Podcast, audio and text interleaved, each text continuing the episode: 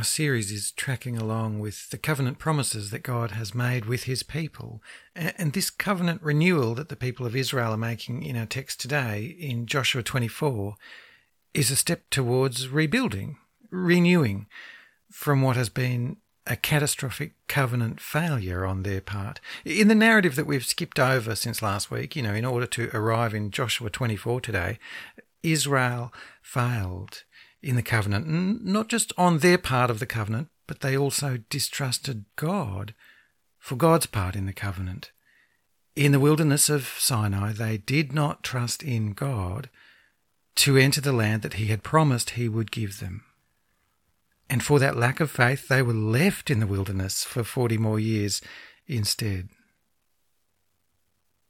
But entering the land had been God's running promise to them since since he first called out Abram, actually, back in Genesis 15, and that, that's about 450 years before the Israelites then doubted him on that promise in the desert.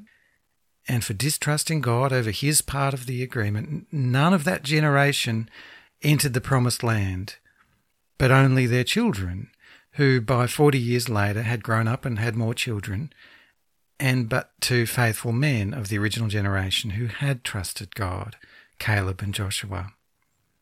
Anyway, that's what we've missed. You can follow up on that if you like, and particularly to catch that part of the narrative in the book of Numbers, chapters 13 and 14. Israel distrusted God. And so I think Joshua 24, where we've opened today, this is good, this section here, because, because a covenant renewal is needed.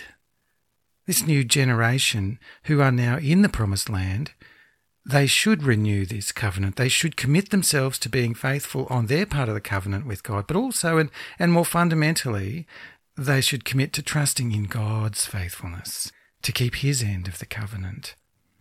Because, yes, they've, they've received the land as promised, but, but so too God has made other promises if you recall our series. He's promised to make them a nation of priests, a holy nation, to bless all the other nations through this nation. They need to come with God on those things, but so too, they need to trust God that He will do those things that He's promised. And so we're in a covenant renewal here at Shechem in Joshua 24, and God sets the context for it by recapping some of the key points of that history in the unfolding covenant movement that he's been working all this time. Let's listen to God set the scene in verse 2 in terms of what he has so faithfully done. Thus says the Lord, the God of Israel Long ago your fathers lived beyond the Euphrates, Terah, the father of Abraham and of Nahor, and they served other gods then I took your father Abraham from beyond the river and led him through all the land of Canaan and made his offspring many.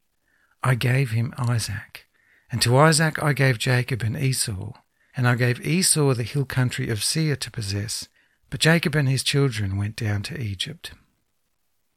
There's God's reminder of his faithfulness to Abraham that we stopped in with a couple of weeks back in our series. And then from Egypt, God says in verse 5, I sent Moses and Aaron, and I plagued Egypt with what I did in the midst of it. And afterward, I brought you out. Then I brought your fathers out of Egypt, and you came to the sea. And the Egyptians pursued your fathers with chariots and horsemen to the Red Sea.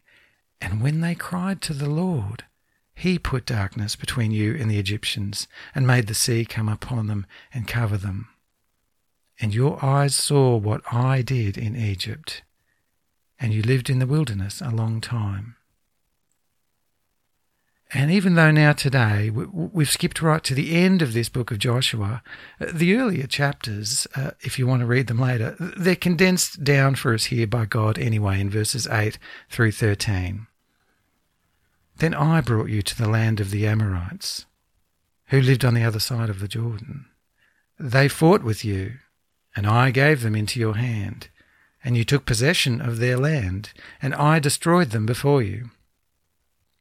Then Balak, the son of Zippor, king of Moab, arose and fought against Israel. And he sent and invited Balaam, the son of Beor, to curse you. But I would not listen to Balaam. Indeed, he blessed you.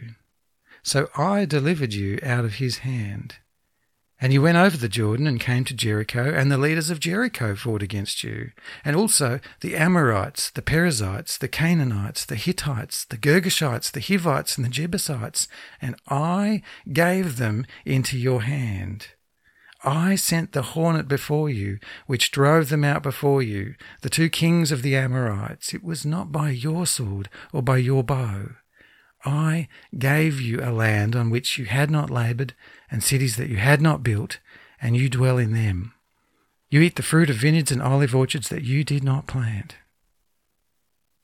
All of God's work has been unfolding all these years. And through all these things, God has now given Israel this land, just as he promised in his covenant with Abram, as he says in verse 3, all those long years ago. God graciously promised this. God powerfully rescued them when called upon, and God has now granted the inheritance. It has been God.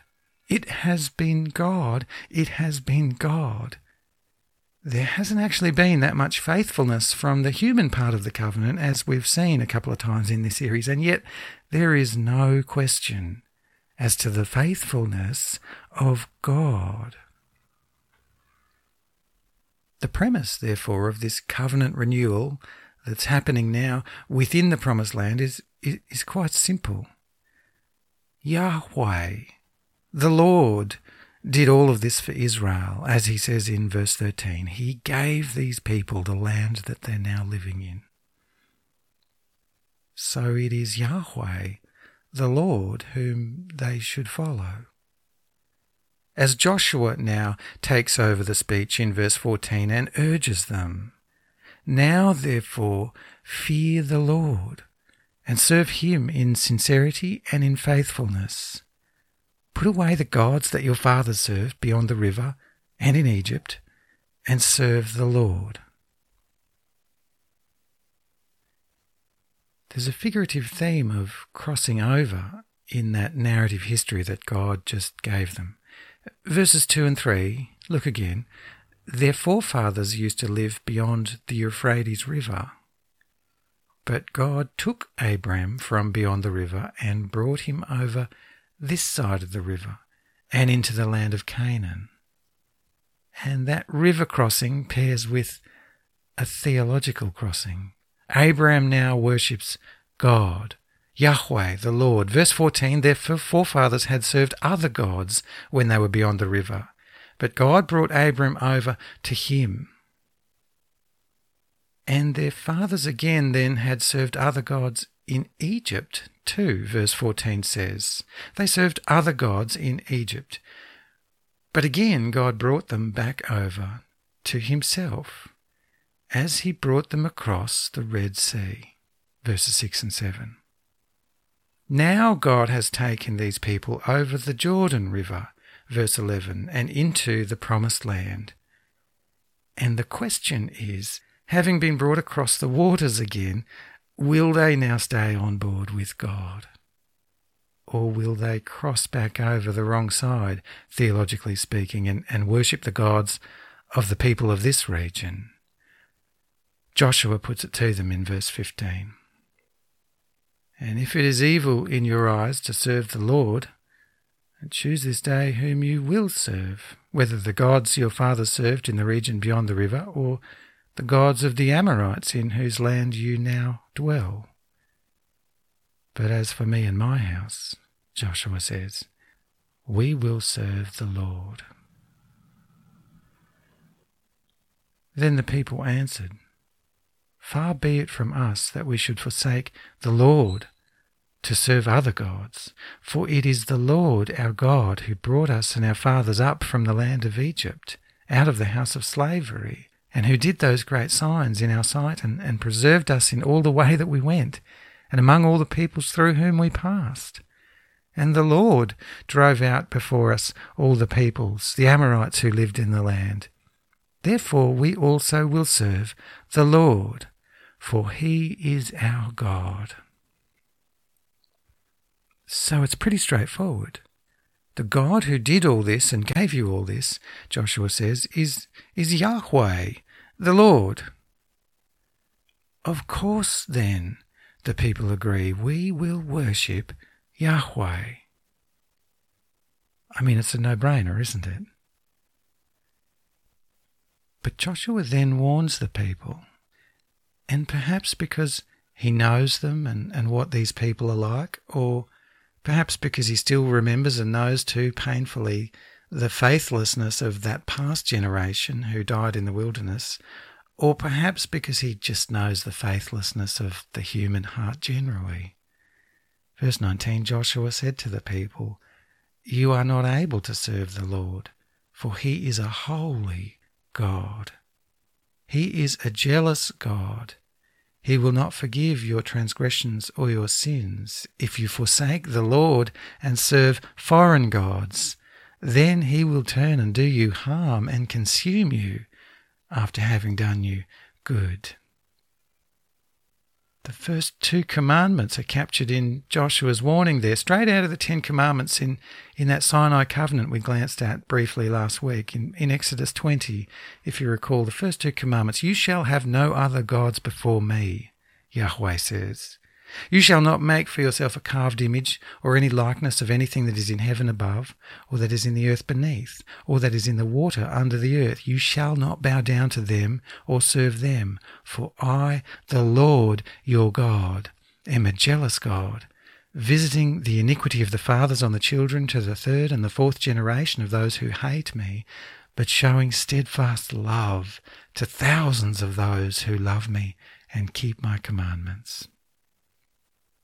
Joshua again here is warning the people they must not follow after other gods. And hence they must choose one way or the other way. Either they follow Yahweh or they follow other gods. They cannot do both. And they're not going to find any forgiveness or mercy or love or provision from other gods but nor will there be from Yahweh, the true God, if they won't even have him as their God. The choice in front of them is binary and, and black or white, and, and the warning is severe. If you forsake the Lord and serve foreign gods, then he will turn and do you harm and consume you after having done you good all this time. And the people said to Joshua, No, but we will serve the Lord. And so the choice has been made clear, and the people agree, and Joshua therefore starts to bring this into a formal framework, saying to the people, You are witnesses against yourselves that you have chosen the Lord to serve him. And they said, We are witnesses and he charges them with the thing that therefore must now be done. He said, Put away then the foreign gods that are among you, and incline your heart to the Lord, the God of Israel. And the people said to Joshua, The Lord our God we will serve, and his voice we will obey. And so, with Yahweh confirmed as their one and only God, Joshua seals this pledge of a covenant renewal uh, by the people and for the people. So Joshua made a covenant with the people that day and put in place statutes and rules for them at Shechem. And Joshua wrote these words in the book of the law of God. And he took a large stone and set it up there under the terebinth that was by the sanctuary of the Lord. And Joshua said to all the people, Behold, this stone shall be a witness against us, for it has heard all the words of the Lord that he spoke to us. Therefore it shall be a witness against you, lest you deal falsely with your God. And things are looking good. If we drop down to verse 31, we see that Israel served the Lord all the days of Joshua, and all the days of the elders who outlived Joshua and had known all the works that the Lord did for Israel.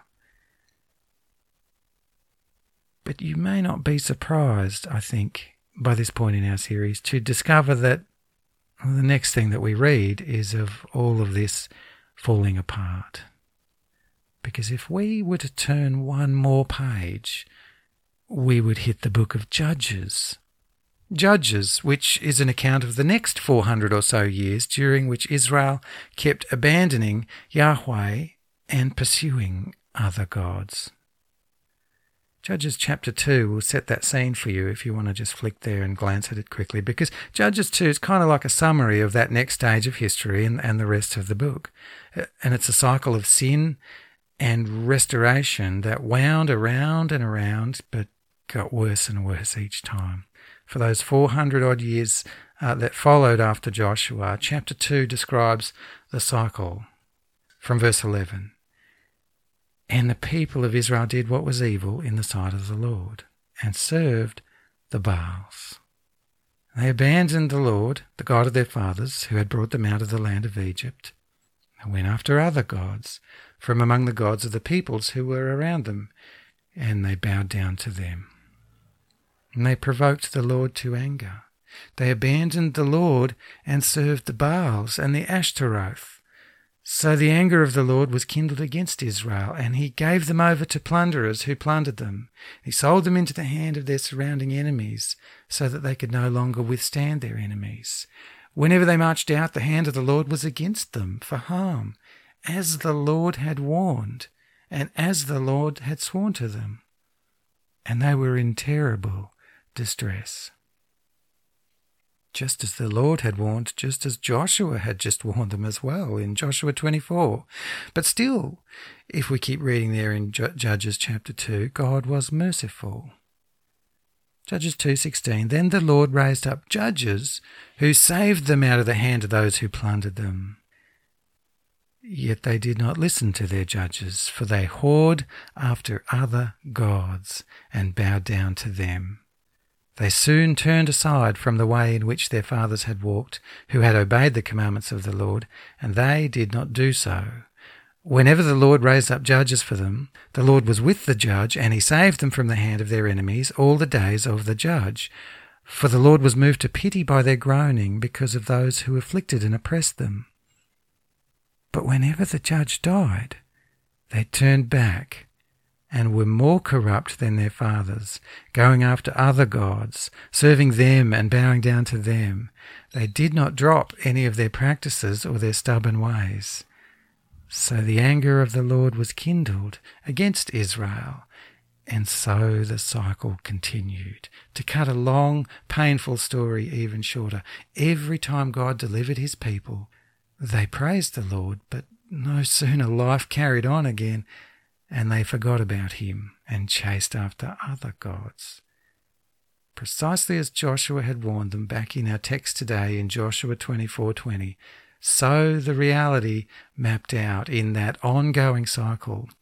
Yahweh is their God, but but the Israelites kept abandoning him and they kept turning from him and forgetting him and pursuing false gods like all the other people around them. And the cycle still goes on. If we fast forward, say, another few thousand years or so to today, I mean, the one true God has blessed people, but those self same people are fickle and forgetful, and their hearts are prone to wander. Our world today is, is very much still full of other gods some named and obvious to us, and others just sort of hiding in the undertow of life. And at times we fail to even see these other gods around us, and much less the snare that they set for us. People today still waver in their faithfulness to God and end up pursuing other gods. So, so to guard against this, this faithlessness that we see in these scriptures we're just reading through today, we need, we need to probe this a little bit and ask some serious questions. I mean, why does the default programming of the human heart seem to be set to drift mode, to turning and, and abandoning God? Why are people so easily taken in by the gods of the world? Why at times are we so unfaithful? And I'll let you explore and examine and wrestle with those questions for your own life through the week. But to start getting at the answer, I want to suggest today from these scriptures that we need to uh, realize that this question uh, is not just a matter of our unfaithfulness.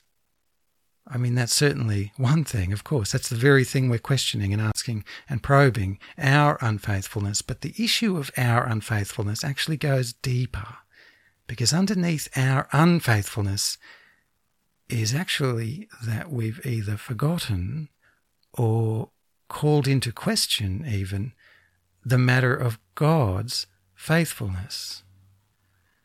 That's really what's going on in the narrative that we've been working through. That the commandments one and two, and, and the warning that Joshua gives, and the cycle of chaos that ends up running through the time of the judges. People weren't just being unfaithful on their side of the covenant relationship with God, they were forgetting or doubting that God would be faithful on his side. The very reason that Moses' generation were left in the wilderness for those 40 years? Because they forgot what God had faithfully done and doubted that he would be faithful again. And so on and so on, from Adam through to us, really. Our, our pursuit of other gods is not just sinful by way of our unfaithfulness, but it's all the more sinful because of what we are subconsciously or maybe consciously saying about God. When we are unfaithful to God, we are at some level branding God with that same shameful nature that we are showing. When we are unfaithful, we treat God as if He is unfaithful, as if He is not good, as if He will not do everything He promised for us, even though He consistently shows us He's nothing like us on this question. He is faithful. He is good. He will do all he promised. And so I think we must learn from this history at, the changeover of Joshua and Judges in our scriptures. First up, as a most basic premise of our God, that God in fact gives us in Joshua 24.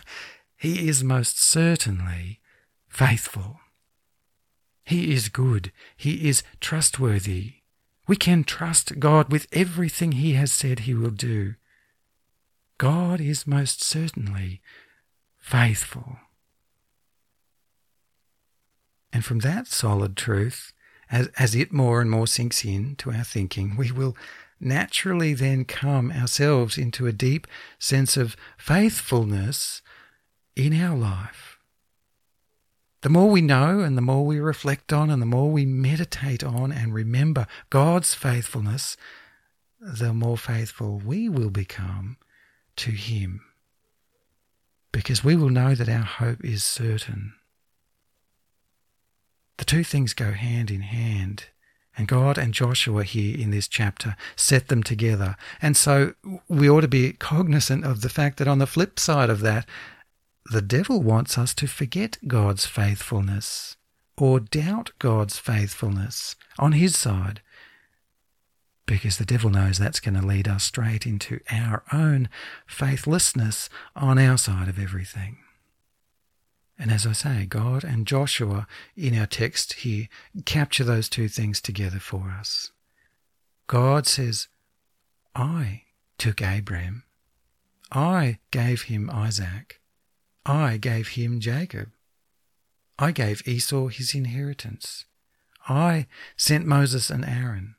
I plagued your captors in Egypt. I brought you out to me.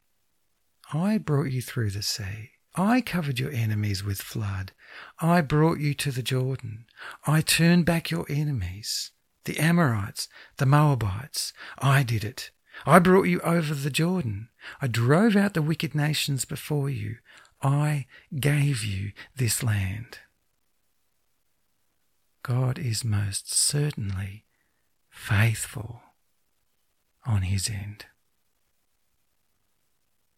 And so Joshua follows up in verse 14 with what just naturally flows for us by knowing that truth.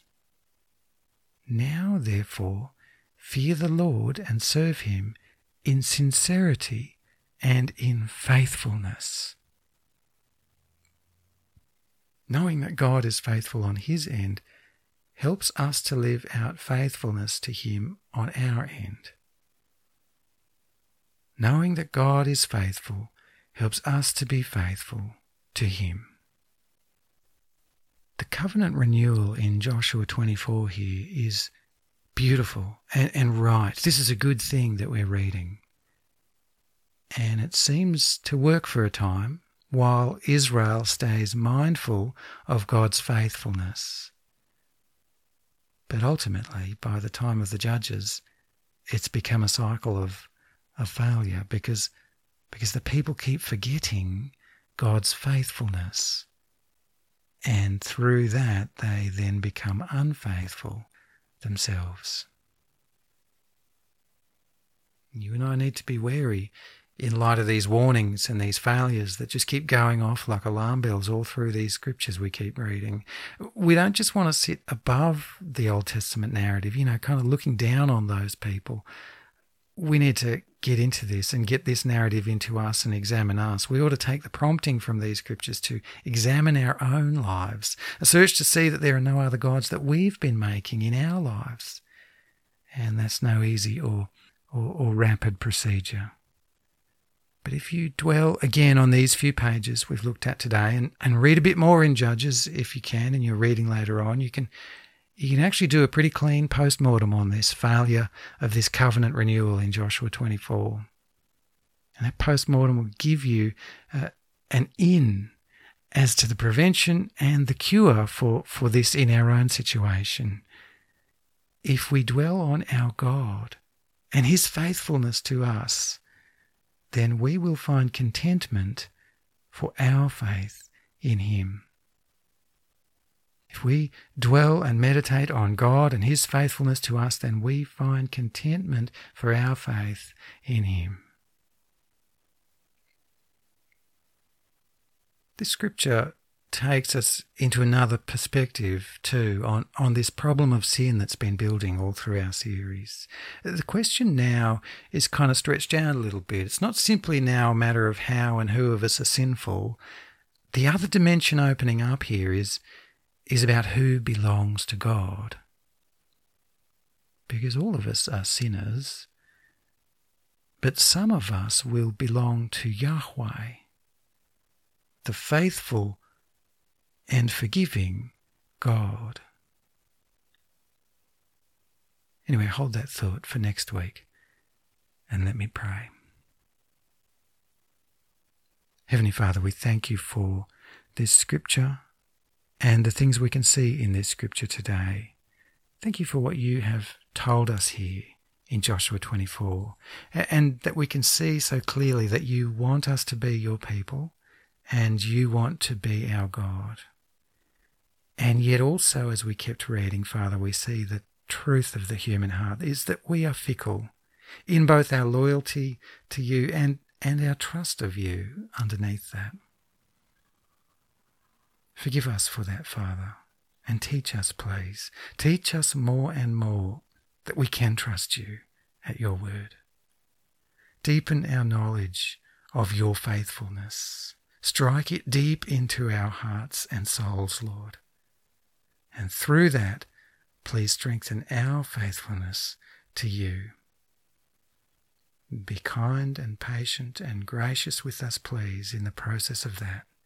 In Jesus' name we pray. Amen.